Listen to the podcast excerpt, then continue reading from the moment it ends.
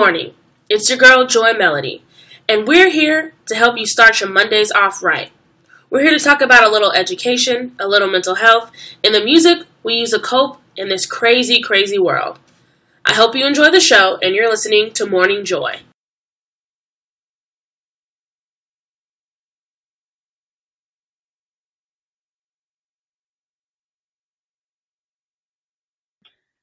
Good morning, everyone. Thank you so much for listening. Um, told you season three was going to be great. I have a special guest on, so please introduce yourself and tell the people who you are. My name's uh, Ade Adamson, and I'm an assistant professor um, in the Department of Internal Medicine at uh, University of Texas at Austin Dell Medical School um, in the Division of Dermatology. So I'm a board certified dermatologist. Um, and um, yeah, that's kind of who I am. And, and I my focus as a dermatologist is um, on skin cancer. And uh, I also have an interest in understanding how race and medicine intersect and how healthcare disparities exist and what we can do to fix them. Yeah, and that's actually how I got to know Dr. Adamson. I got to take he was a co um, professor in a class called Race and Medicine, and I missed that class so much. All of us, all the students talk amongst ourselves like, "Can we please have last semester again?"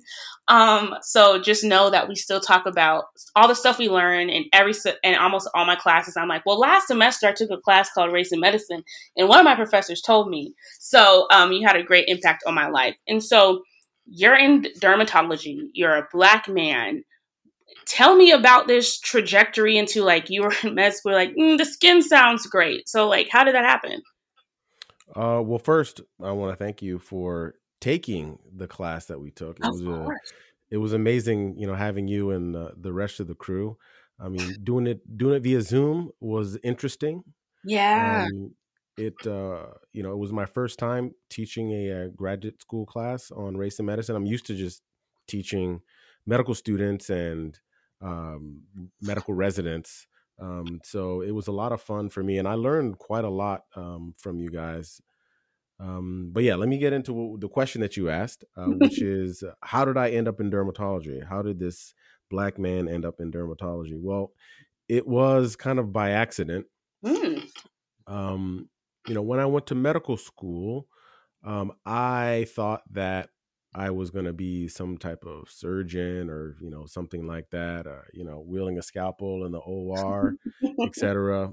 Um, but when I got to third year of uh, medical school, I actually fell more in love with medicine, which is like just the general, you know, being kind of a general doctor who sees patients in the hospital and as, as an outpatient, and not necessarily somebody who's constantly uh, in the operating room. Um, and also, as you can, you know, you, you probably gather joy from me uh, um, teaching a race and medicine class. I'm a bit of a nerd, um, and what? I and I really wanted to um, marry my clinical interest, uh, which was medicine, with a research interest that I had, um, which was immunology. Right, um, the study of the immune system.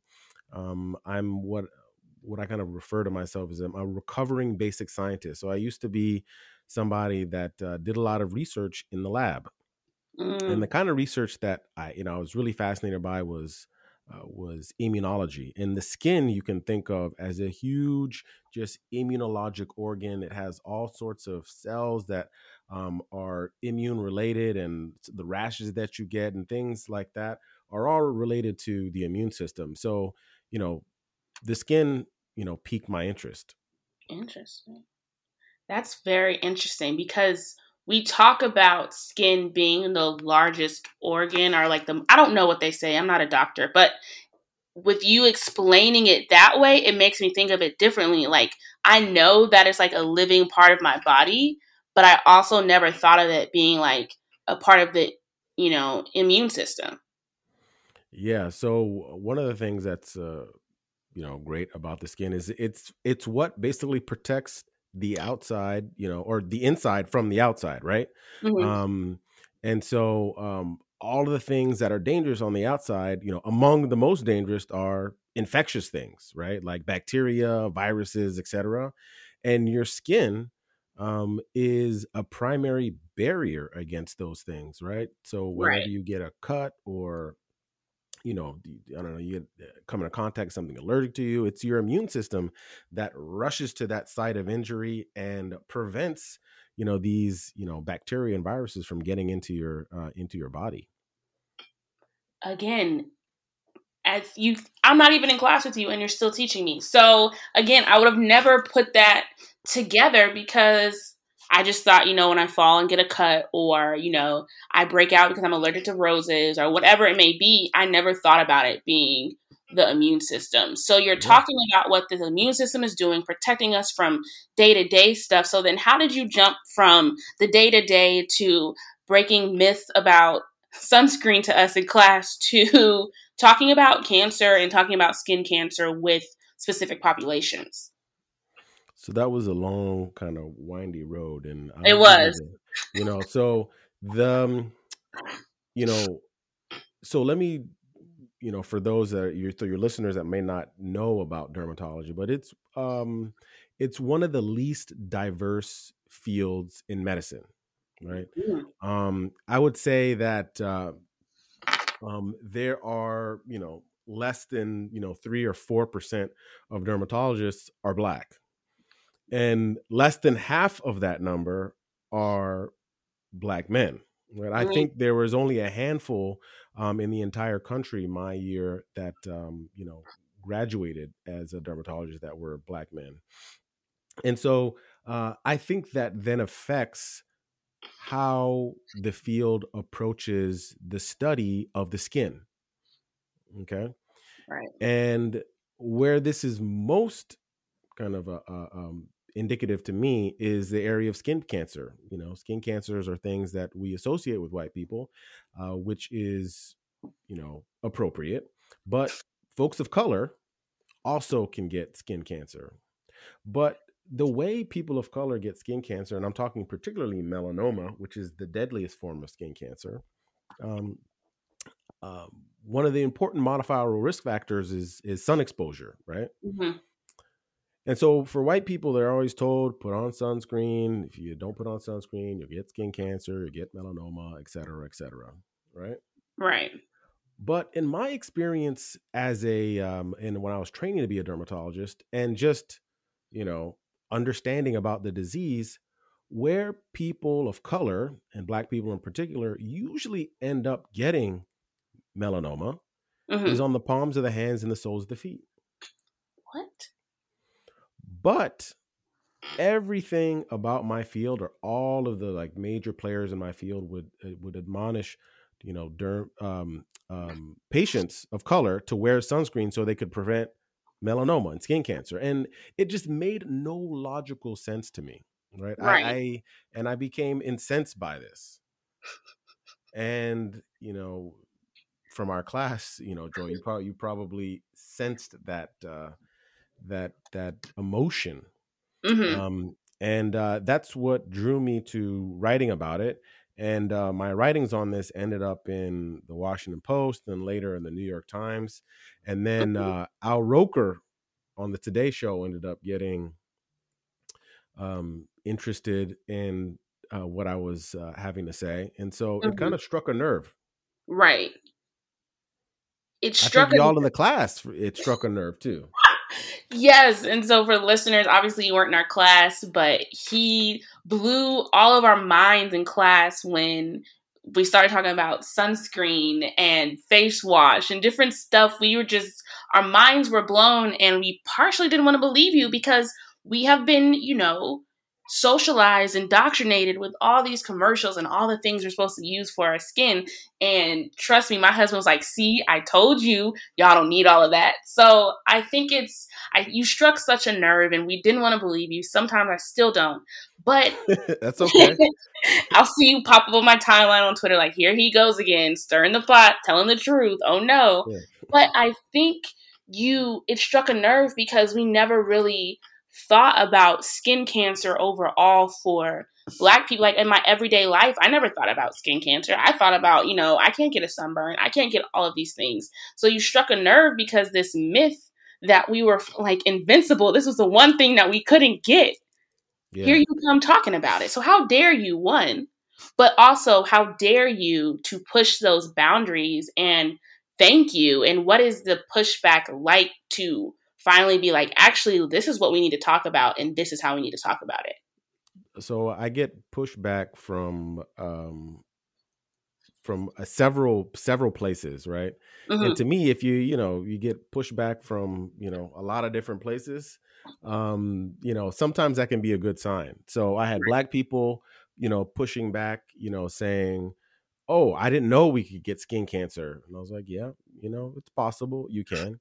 And then I said I had other black people saying, "But wait a second, my dermatologist or I saw a commercial and they said that if I don't wear sunscreen, I'll also get skin cancer too. I mean, I even I even saw um, on an episode of Insecure uh, that Molly, you know, she quipped to somebody in in her the law office that she was working that uh, she wears sunscreen because she's not trying to get skin cancer and I almost turned the television off. Oh my goodness! You know, that's where you draw the line with Instagram. Yeah, I was like, I was like, I, I, can't, I can't do this anymore. You know, but, but, um, you know, uh, so I got disbelief from those people too. Mm. Um, and then, you know, then there were also dermatologists that were like, well, we we can't tell people essentially we can't tell this truth to people because it might be dangerous because there may be a couple people out there of color that might get some skin cancer because of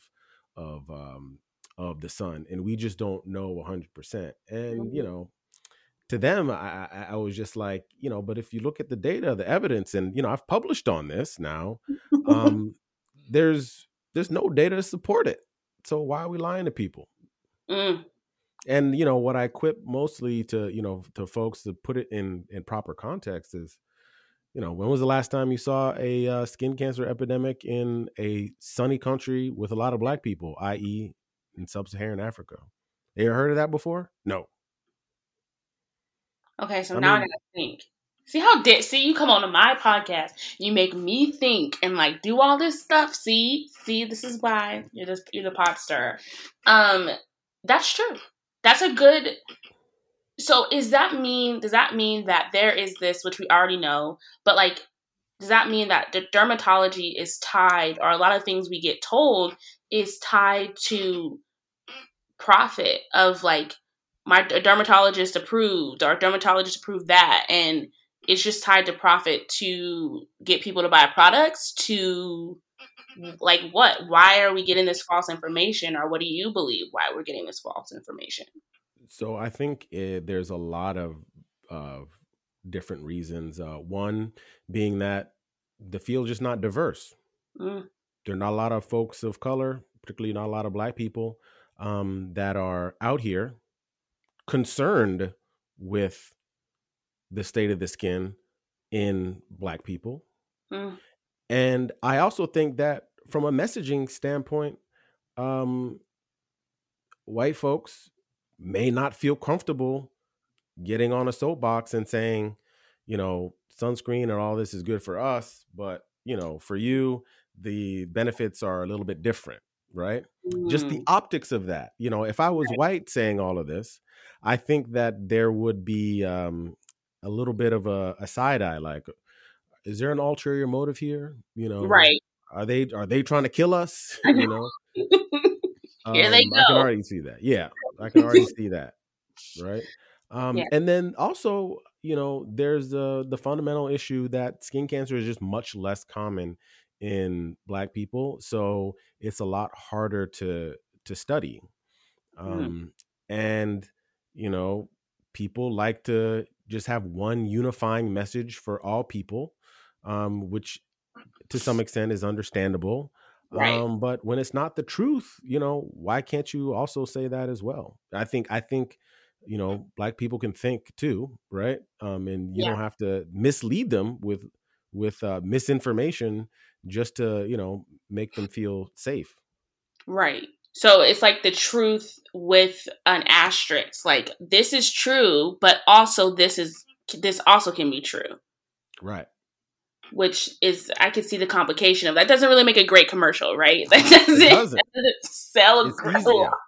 It's easier to tell everybody the same thing, you know. Right. But it's I mean, but it's like the one benefit, you know, the one really material like benefit to your health to having highly melanated skin is not getting skin cancer. Yet we're scaring people, you know, yet we're scaring people about this gift that we have of uh, you know, melanin, you know? Yeah, I think maybe what you should have done is on the day we were all supposed to get our superpowers. What was that? December twenty first, twelfth, whatever that girl said. You should have just came and told us all on Twitter that our super we've had superpowers, and it is that we are less likely to get skin cancer. I think we would have listened. I think that would have been you might have missed your Yeah. window. I don't know. I you know, I really like that. That would have been an excellent um public health and public uh, messaging campaign. Man, Our melanin, our melanin is our superpower. You know, There you go. That's your that's your and that's your book. That's your Right. next article. That's the next title of your podcast. Um, so what would you say to you are this doctor you are you do teach in the medical school what would you say to someone a young black person who isn't sure of where they want to go into medicine? Like what if not try to convince them to go into dermatology but what would you say that would might pique their interest um, if you wanted to say like you know recruit some more people diversify this field and change it up a bit?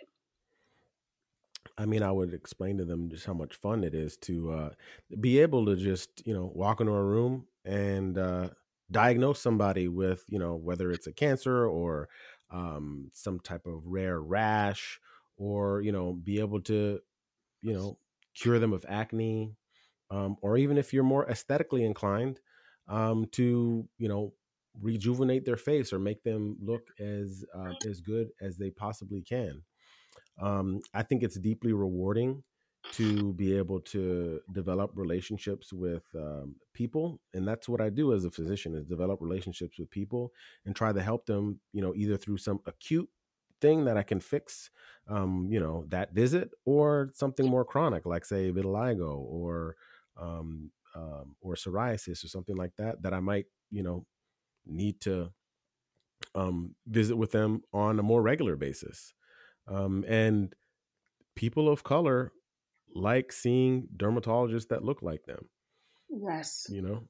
Um, for for better or for worse, you know, Mhm. um, um, you know, many of my non-black colleagues um, are terrific dermatologists, and you know, would be able to take care of you know folks of color um, in the same way that that I could. But uh, there's something about the skin and that relationship that certain patients, um, and especially when it comes to hair, actually, that uh, Mm. You know feel a certain kinship to people that um, look like them. Right, most definitely. When I lived in Iowa, there was surprisingly one black dermatologist, and we were like, "Why are you in Iowa?" In the One. state, in the whole state. Um, I don't know the whole state. I lived in Iowa City, so like at least in the corridor, which was like Iowa City, Coralville, all the way up to like Cedar Rapids. So at least within and Des Moines, so at least like a two-hour radius, which is quite a lot. You know, almost the whole state. Well, not the whole state; it's pretty long, but that's a good chunk of the state. Um, and um, they worked That's in where most people live too.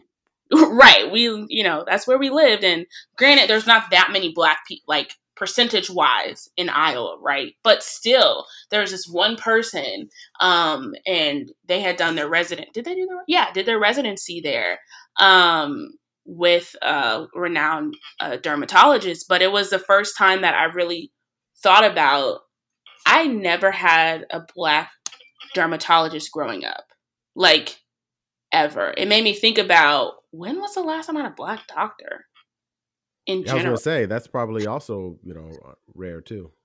Yeah, I had a black orthodontist, but that was probably about, which was also weird, um, being from Texas. But yeah, but now I have like, I have a full te- health team of people full of color living here in Austin, so it's pretty great. Um, I'm really sad to be leaving Austin soon. I'm like, I just got y'all now I have to find new doctors.